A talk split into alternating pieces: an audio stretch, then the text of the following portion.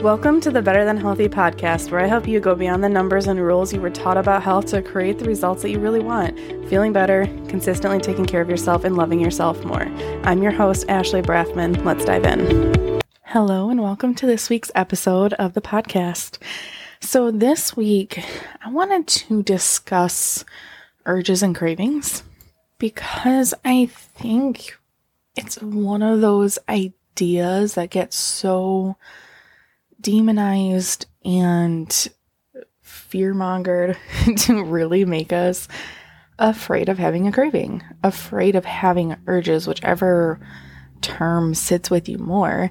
And I think of them basically the same, where urges and cravings are a desire for something. Even the definitions kind of align. There can be slight differences. Um, and I mean, I think cravings are more so for what we would traditionally think of like a desire for something, where I think an urge can also be a little bit more of action based as well, like the urge to do something. And I, we get so fearful of them because of all the language and everything that we hear about having a craving. So, like, how to avoid cravings, how to overcome them, how to not react to them, how to distract yourself from them, how to manage them. It's this concept and idea that we have to manage and control. We have to learn to control ourselves when we're craving things is such a message that we receive from most diets is how to manage our cravings and or how to manage those urges to stay in bed in the morning when you told yourself you were going to work out because you're just going to want to keep sleeping. And you're basically taught like oh you're going to have the urge to do something that's not good for you. So we can view the urges and cravings as like this is a temptation to do something that's bad for me. And i think when we have when i take back to like the bare bones of what i would think a craving and urge of how I would define it is that powerful desire to do something or to have something. And I like to add on to that that it's also the desire for something that is going to make us feel good.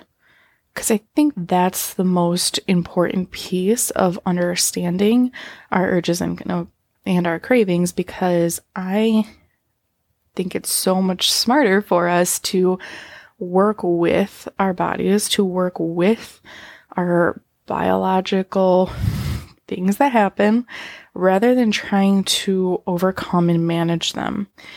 Because I think instead of avoiding cravings and avoiding urges, we can work with that biological drive that we have and that we can do that with training ourselves of how we want to look at these because urges and cravings don't have to be this fearful temptation of it's going to make me do something that doesn't fit within my plan. Instead, we can look at urges and cravings as supporting us, like supporting us to feel good. And that's why I like to add the lens of to the definition of it's something that makes us feel good is what our body has that desire and what our minds have that desire for. And it may be something that provides only a short term feeling good, or it could be something that adds more of a long term feeling good to us. So, like the short term could be satisfying a craving for chocolate with having a chocolate bar. And then you satisfy that craving and it makes you feel good. But say you're already feeling really over full and then you decide to satisfy that craving with the chocolate bar, it's like it may taste really good in that moment, or if it's part of a binge, like while eating it, it may help you feel good. But afterwards, if it's leading you to feeling over full, you may not feel very good. So, like, there can be where it might not feel good long term, or like sometimes when exercising or going to bed earlier, doing things that maybe doesn't sound the most desirable in that moment, but like thinking about the long term benefit of feeling well rested, of our muscles feeling strong and mobile, we can use that then to help ourselves. So I started to think about this a lot more because I am in my own personal relationship with food, exercise, and my body. I have been adding in a lot more workouts because I had been using movement in walking more so and wanted to add in more of scheduled workouts again. Because I could tell like my body was feeling better when I did that. It was helping my energy. And I had not been doing those in the past because of it just brought up a lot of drama for me and in my mind drama, it was easier for me to focus on one thing at a time because I was sorting through all this out myself. And that's why I want to help all of you with it because it can help being around people and talking to people and hearing from people who have gone through the journey already. So don't think it would have taken me as long when I have support because in other areas where I've gotten support, it's been a lot smoother when you have someone who's been through it and when you can have someone you can talk to. But anyway, I decided them separately because that's where it worked for me at the time. So now several months of exercising more and this concept started to stick out to me because I was hearing something about cravings and urges and then was starting to notice that the more I did exercise and did workouts, then my body would have a craving and like the urge for that movement. Like I would wake up in the morning or get home from working or being out, and I would have that urge of like, I want to work out right now. And so often we can view those urges as it's going to lead to something bad for us because of the way it's talked about.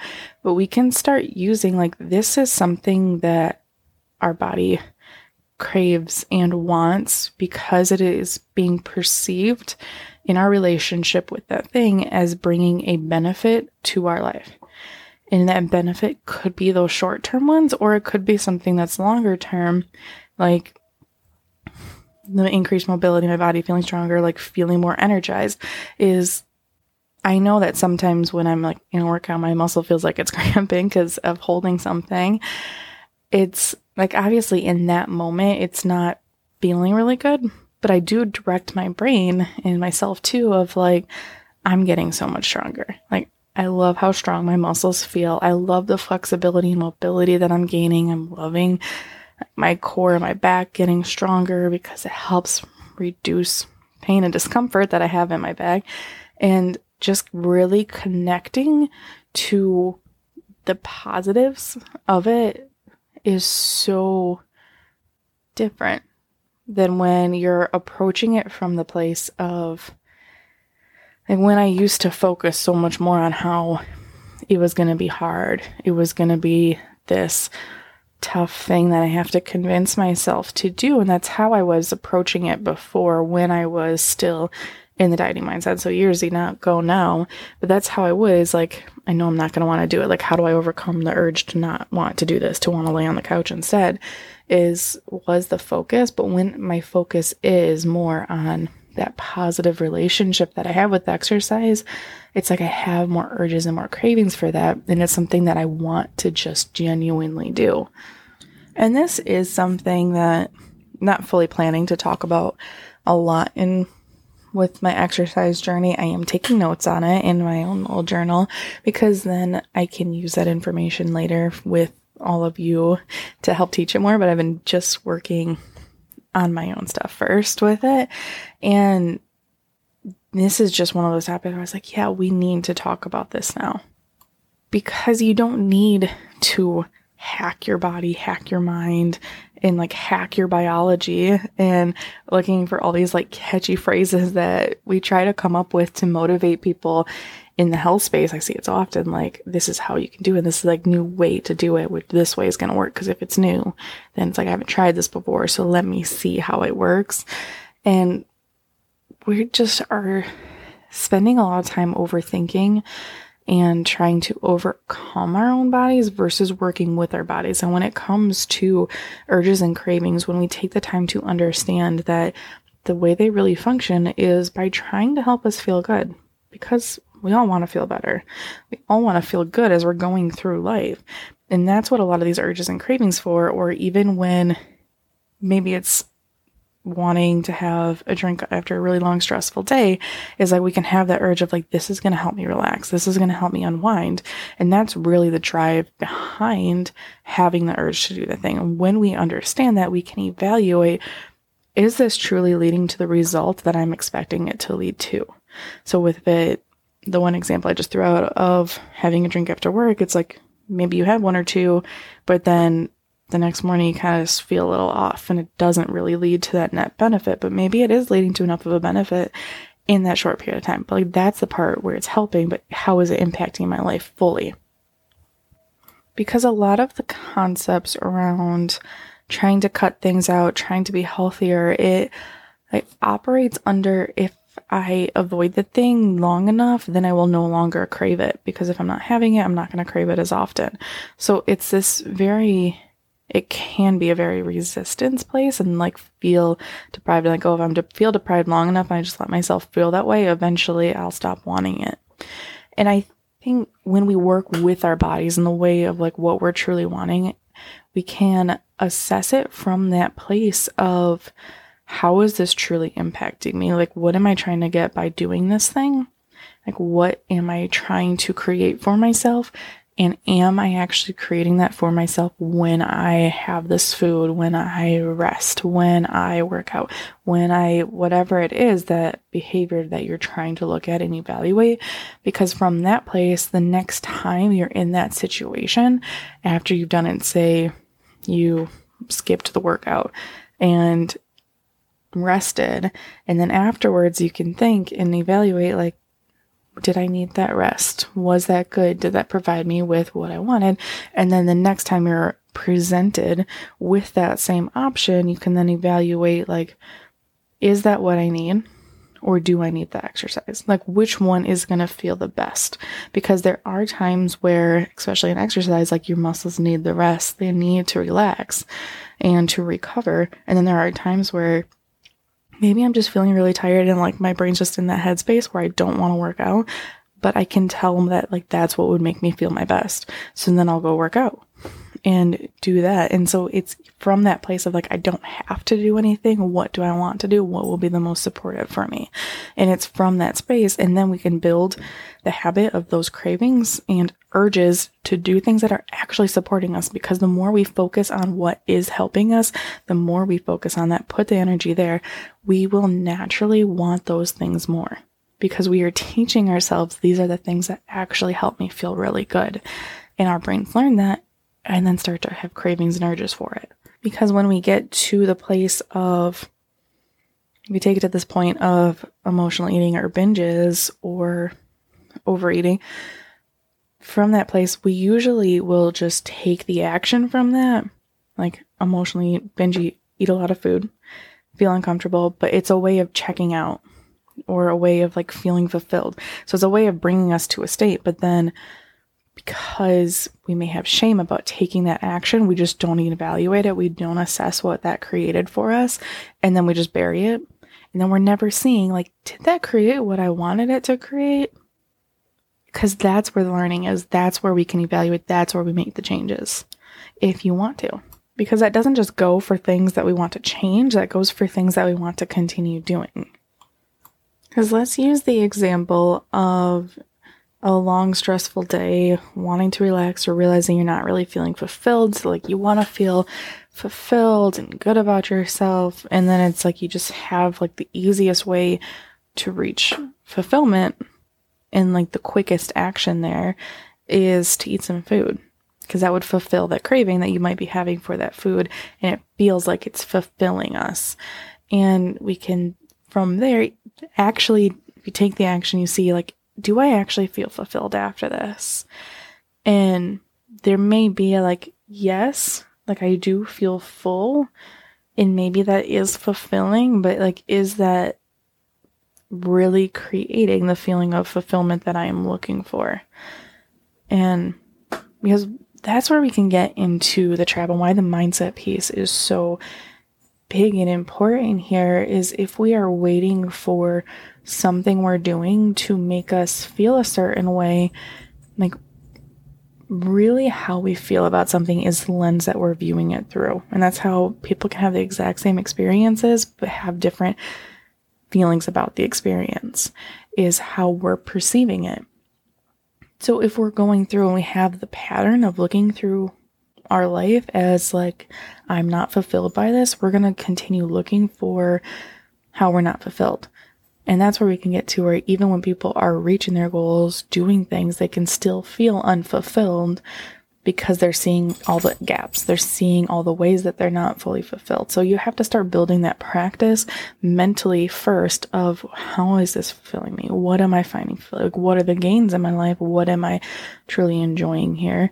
To build that feeling of fulfillment for ourselves because we have to practice that lens because otherwise we can end up trying to create that experience of fulfillment from outside of us, whether that's food, whether that's an achievement, instead of turning inward to make sure we have that connection relationship with ourselves first that actually leaves us open to experiencing it.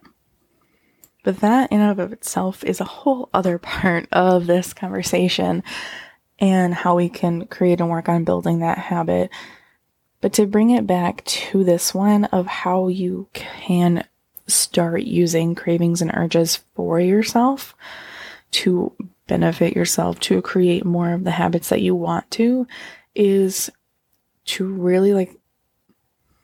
So, we'll use my workout that I did this afternoon as an example of when I think about that, it's not like, oh, this was tough, like this was hard, or judging like, oh, I couldn't do this move perfectly, or I wasn't as flexible as I wanted to be, or I didn't do every single rep because my muscle was feeling tired. Instead of looking at it through that lens, I look at my exercises like I could see it that way, but I choose to like every time I do this, I'm getting stronger. Like I love how strong I am. I love how good it feels. I love just moving my body and helping my body feel better. And the mental boost that I get from it, my energy boost that I get from it. I just love taking care of my body. When I look at it through that lens, it's creates so many positive and good feelings of like I feel so fulfilled and satisfied with my workout. Even though somebody else could see it and be like, "Oh, well, that could have gone harder, like they could have gone stronger there, could have done more reps here." Like there's any number of ways where you could look for it through and at something that you've done. And when you choose to look at it through the way of like, yes, this is helping me, this is making me feel good, it's like I want to do another one already. Not really because my muscles need to rest, but there is a little bit that mental urge and drive of like, I'm excited for the next time I work out. And we can create that by practicing that. And it really is that practice. And the willingness, the other side of this is being willing to sit with that other side of it that I mentioned. Because in the beginning of me really bringing workouts back in, is there was definitely some time of comparison, even with all the work that I've done on my relationship with exercise and my body. It's like there are some comparisons of like, oh, well, I probably could have done it this way a couple years ago or I should be stronger here. Like there were those judgments and allowing that to be there, being like, okay, this is my old pattern, the old way of thinking. It sometimes pops back up when I'm doing something that I haven't addressed this with. And it's okay. Like, of course I think that. just a program thought. It's okay. And here's how I want to see it. And the thoughts I have now, I did have to bridge myself over to but that's all part of this journey. And when you get there, then you can get to a place where you don't have to do as much work around it because you've developed and created that relationship with it, because that's the base. That trusting, that strong relationship is the base of how you'll take care of yourself. All right, and that is what I have for you for this week's episode. Thank you for joining me. I'll talk to you next week. Thank you for listening to this episode of the Better Than Healthy podcast. If you want to learn to trust yourself around food so you can stop overeating and feel more comfortable in your body, I want to invite you to join my coaching program. Come visit me at foodpeacenutrition.com to learn more.